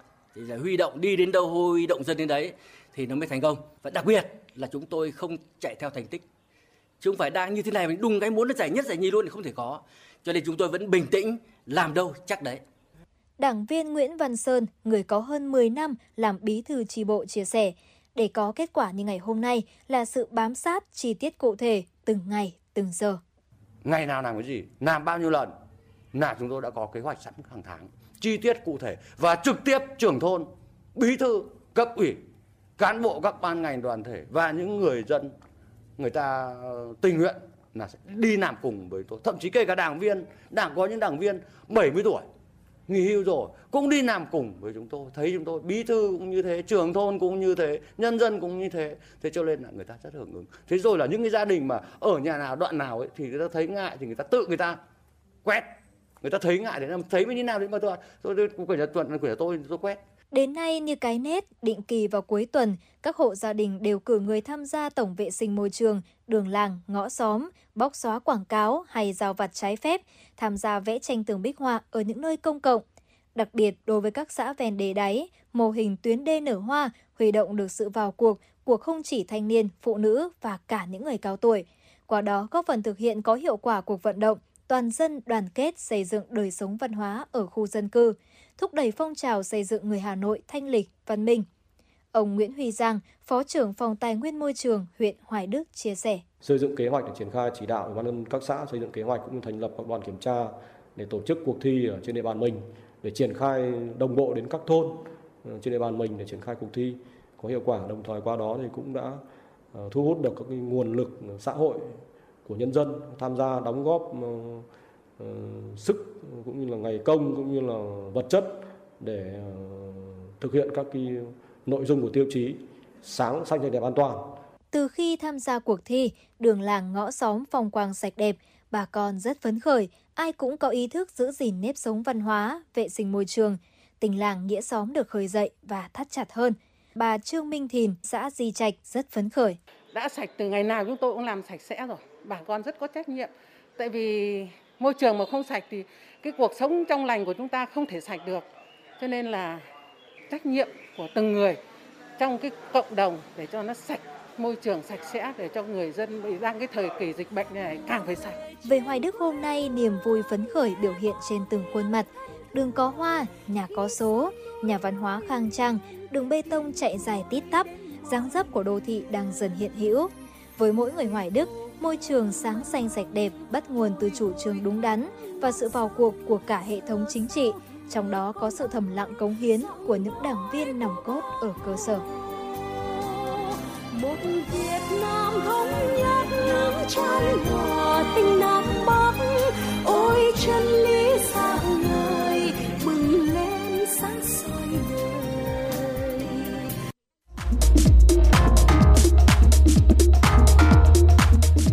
các bạn đang trên chuyến bay mang số hiệu FM96.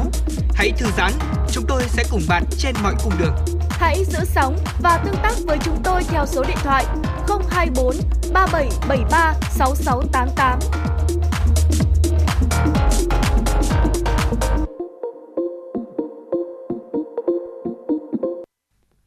Quý vị và các bạn đang nghe chương trình Chuyển động Hà Nội chiều được phát trực tiếp trên tần số FM 96 MHz của Đài Phát thanh Truyền hình Hà Nội. Chỉ đạo nội dung Nguyễn Kim Khiêm, chỉ đạo sản xuất Nguyễn Tiến Dũng, tổ chức sản xuất Lê Xuân Luyến, biên tập Trà My, kịch bản Trần Hằng, thư ký chương trình Kim Dung, MC Quang Minh Phương Nga cùng kỹ thuật viên Bảo Tuấn phối hợp thực hiện.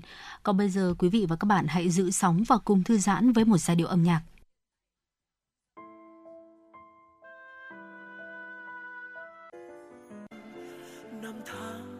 Tan trong vòng tay.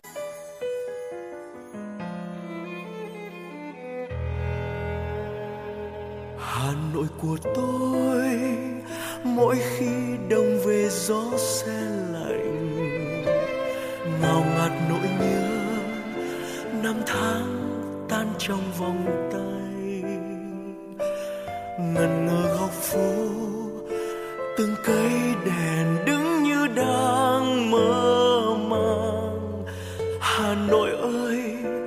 hoa sữa rơi hay là hương tóc em?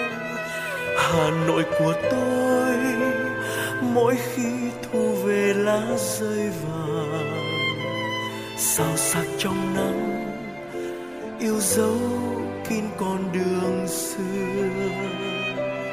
Đầy trong môi mắt, để ai lặng đứng yên trong ngỡ ngàng. Hà nội ơi nguyện yêu mãi mãi yêu suốt đời. Yêu từng giọt sương trên đường xưa, như vẫn đâu đây hương hoàng lan. Yêu nhịp thời gian trong vòng quay đạp xe đón em bom giật trên mái phố.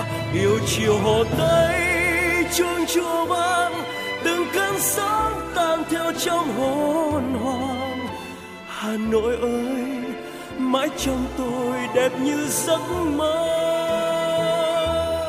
Hà nội của tôi, mỗi khi thu về lá rơi vàng sao sắc trong nắng, yêu dấu kín con đường xưa.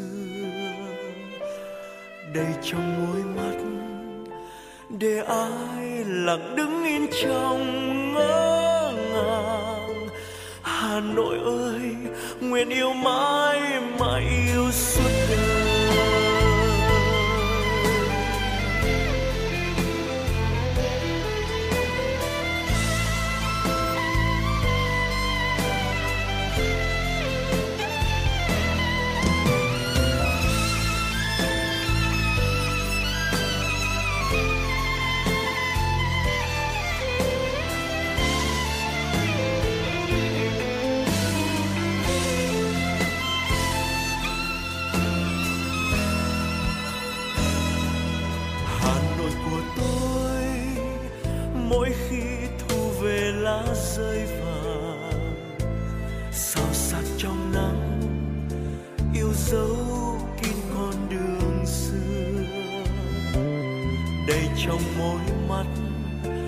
Để ai lặng đứng yên trong ngỡ ngàng.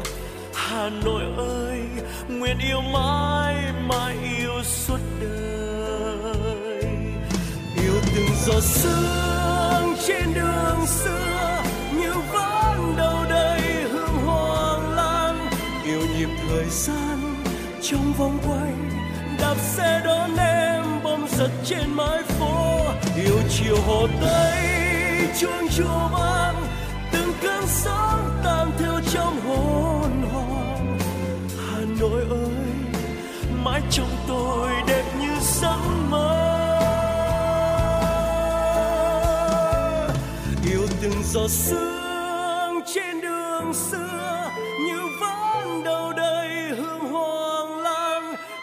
nhịp thời gian trong vòng quay, đạp xe đón em bom giật trên mái phố. Yêu chiều hồ tây, chuông chùa vang, từng cơn sóng tan theo trong hồn hoàng hà nội ơi, mãi trong tôi đẹp như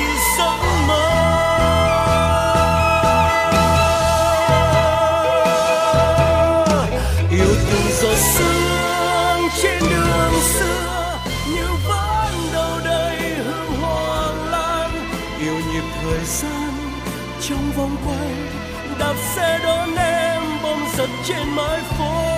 Yêu chiều hồ tây chuông chùa vang, từng cơn sóng tan theo trong hồn hoàng hà nội ơi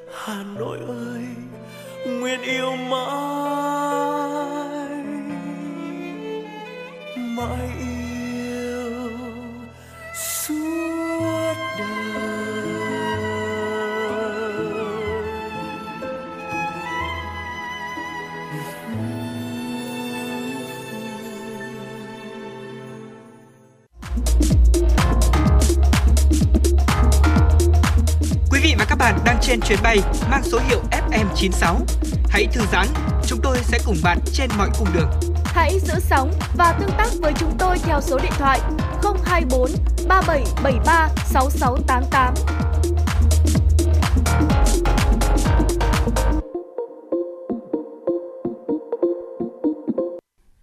Thưa quý vị, nhằm khơi dậy phát huy sức mạnh khối đại đoàn kết toàn dân cùng tham gia xây dựng nông thôn mới, huyện Ba Vì đã triển khai phong trào thi đua xây dựng và giữ gìn thôn ngõ, xóm sáng xanh sạch đẹp an toàn trên địa bàn. Phong trào đã góp phần mang lại bức tranh nông thôn Ba Vì ngày càng khang trang, sạch đẹp và tươi mới. Xã Tản Hồng những ngày này mang một sắc diện mới mẻ với những bức tường được sơn, quét vôi, vẽ tranh đẹp mắt, nối dài khắp các xóm làng.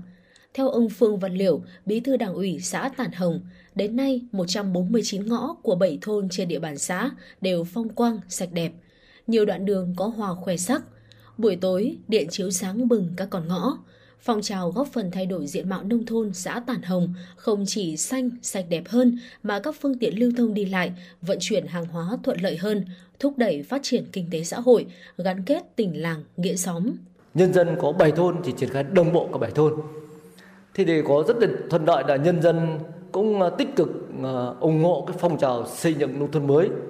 Do đó là khi triển khai cuộc thi thì ờ, cả năm tiêu chí sáng, xanh, sạch đẹp, an toàn thì ờ, được đồng bộ cả hệ thống chính trị từ xã đến thôi. Rồi các tổ chức chính trị, tổ chức xã hội, các doanh nghiệp và nhân dân đồng bộ vào cuộc. Ờ, từ đó mà thu hút được rất nhiều nguồn lực.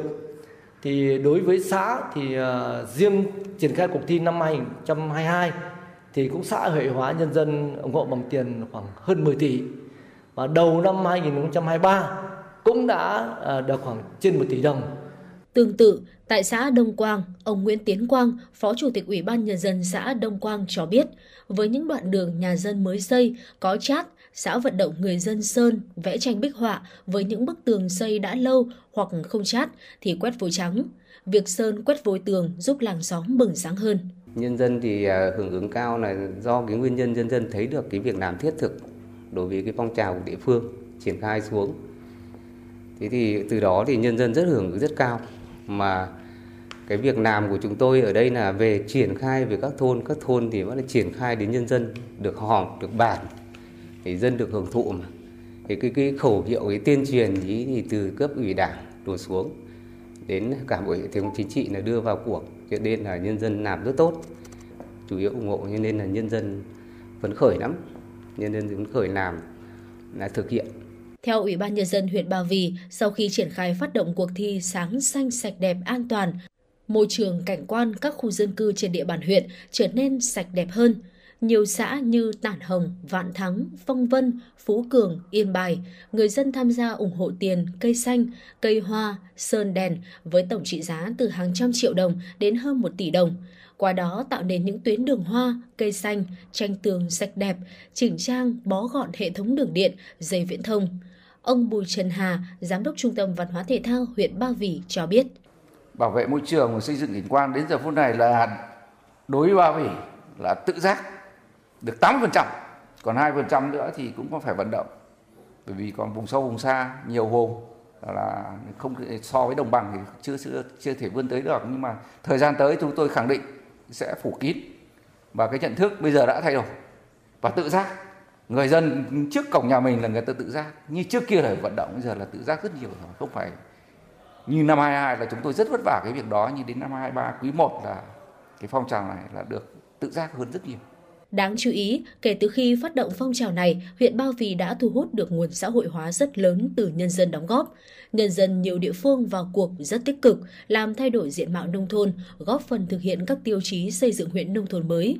Hiệu quả lớn nhất của phong trào là giúp nâng cao hơn ý thức, trách nhiệm của người dân trong bảo vệ môi trường, cảnh quan. Đồng thời, việc cơ quan chức năng huyện tổ chức chấm điểm, ghi nhận, khen thưởng những công trình do nhân dân bỏ công sức làm nên đang tạo sức lan tỏa mạnh mẽ, thúc đẩy phong trào phát triển bền vững. Ông Phương Văn Liều, Bí thư Đảng ủy xã Tản Hồng chia sẻ. Bây giờ hiện nay cái chính nhất là đã đưa vào ý thức người dân. Nhân dân thấy rằng là bây giờ à, làm đẹp làm sạch là của mình và họ cảm nhận là nếu như à, không đẹp không sạch thì mình cảm nhận họ thấy có vấn đề đấy nó nó chưa hài lòng với mình cho nên họ tự giác. Đấy chính nhất là đưa vào tự giác. Đầu tiên chúng tôi phải đi à, đến gõ từng nhà à, đến động viên từng nhà một đến kiểm tra thường xuyên. Nhưng bây giờ là họ tự làm. Đấy là vấn đề tự giác quan trọng nhất.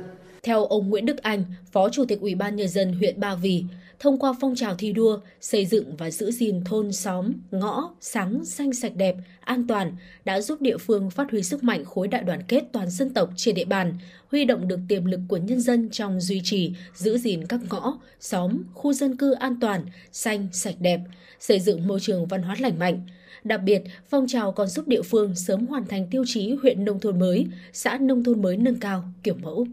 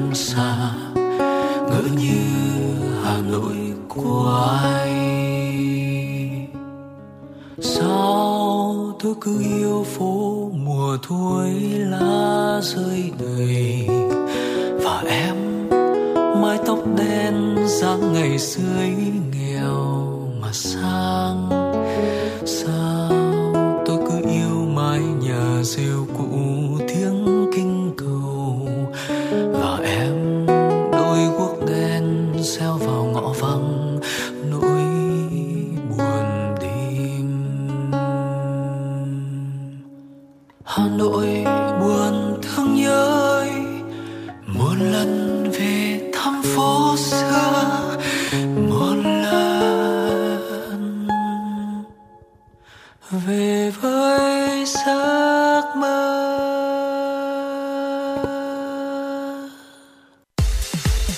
Quý vị và các bạn đang trên chuyến bay mang số hiệu FM96.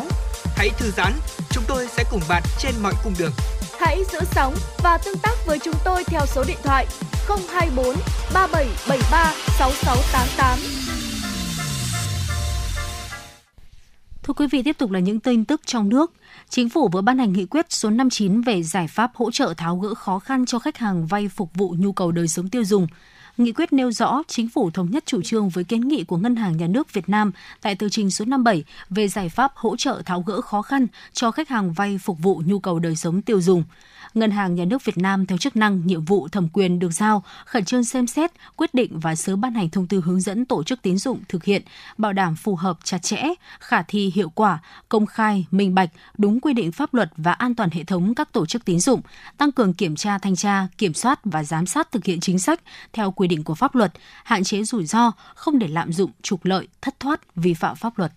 Thị trường hàng hóa vừa đóng cửa tuần giao dịch với những biến động rất mạnh.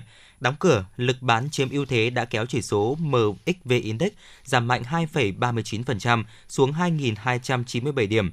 Theo đó, đà giảm trong tuần vừa qua đã xóa đi hoàn toàn các mức tăng tích lũy trong 4 tuần liên tiếp, đưa chỉ số hàng hóa MXV Index về vùng điểm hồi cuối tháng 3.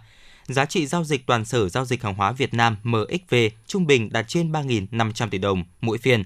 Thị trường hàng hóa tuần vừa qua có tới 15 mặt hàng ghi nhận các mức tăng giảm trên 3%, trong đó nhiều mặt hàng biến động từ 6 đến 8%. Năng lượng và nông sản là hai nhóm chịu sức ép bán mạnh nhất trong tuần vừa qua, với hầu hết các mặt hàng đồng loạt đóng cửa trong sắc đỏ.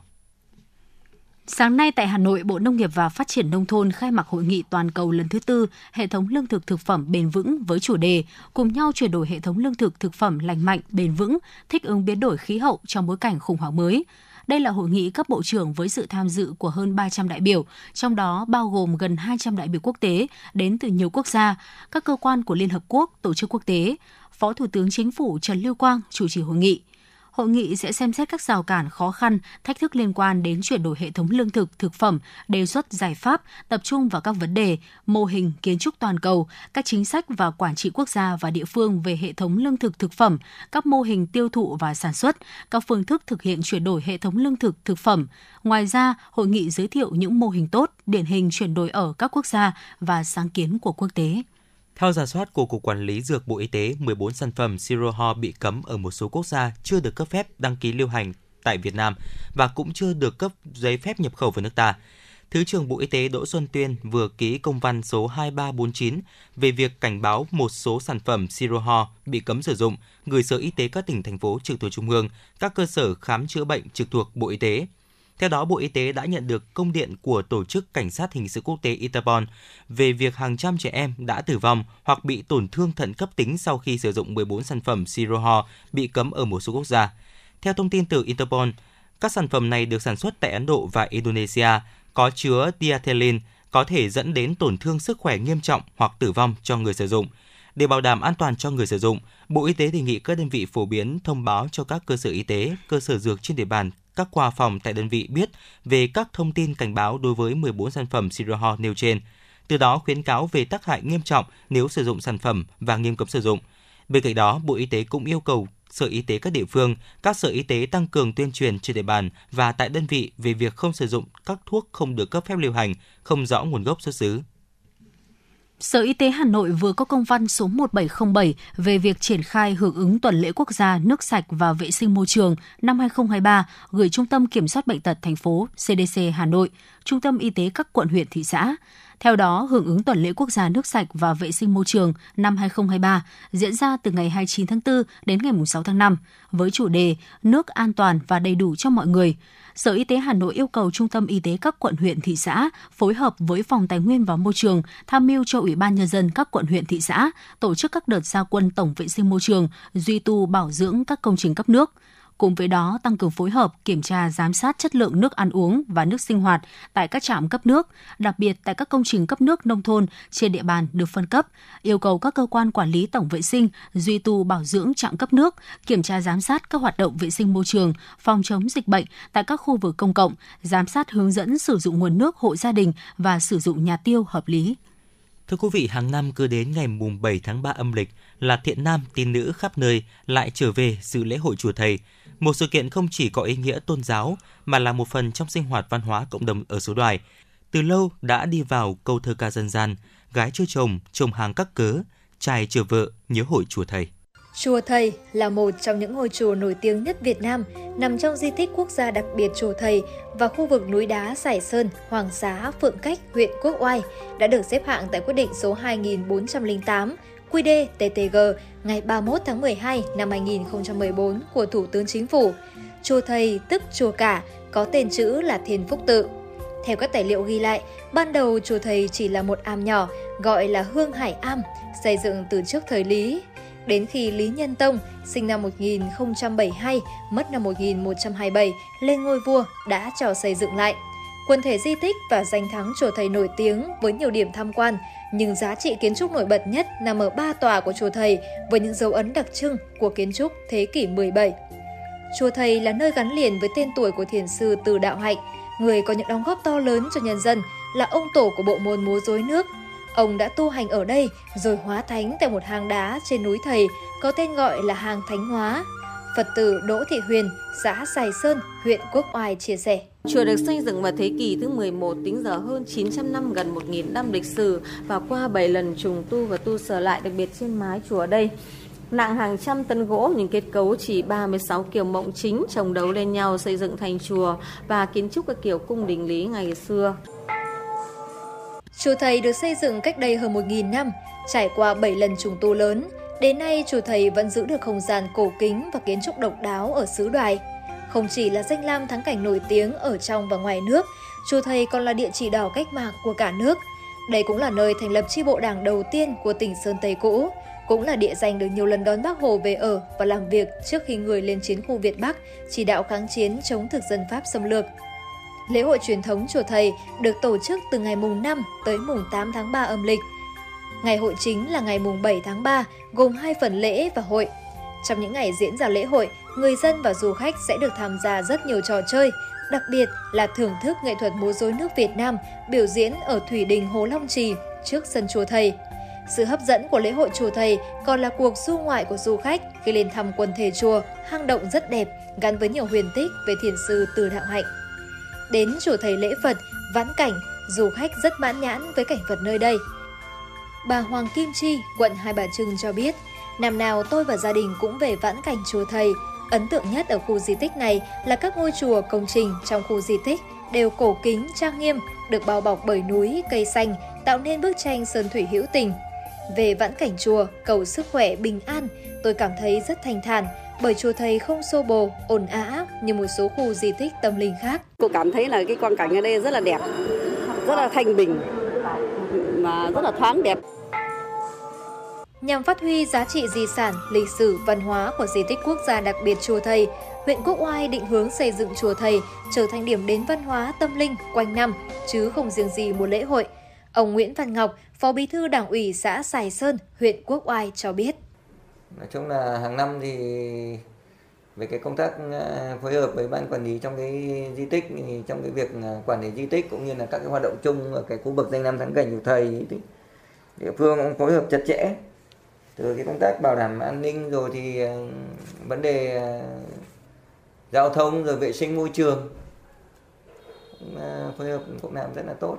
Bảo đảm là khách thập phương đến cũng hài lòng với thái độ phục vụ cũng như là cảnh quan môi trường của khu danh nam thắng cảnh chùa thầy.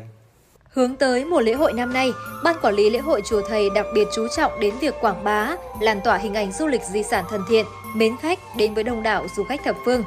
Huyện cũng đang xây dựng tuyến du lịch cụ thể, chỉ dẫn, giới thiệu để khách tham quan được thuận lợi nhất, dán các quy tắc ứng xử nơi công cộng, nội quy bán hàng ở những khu vực dễ nhìn để khách du lịch và người bán hàng cùng thực hiện.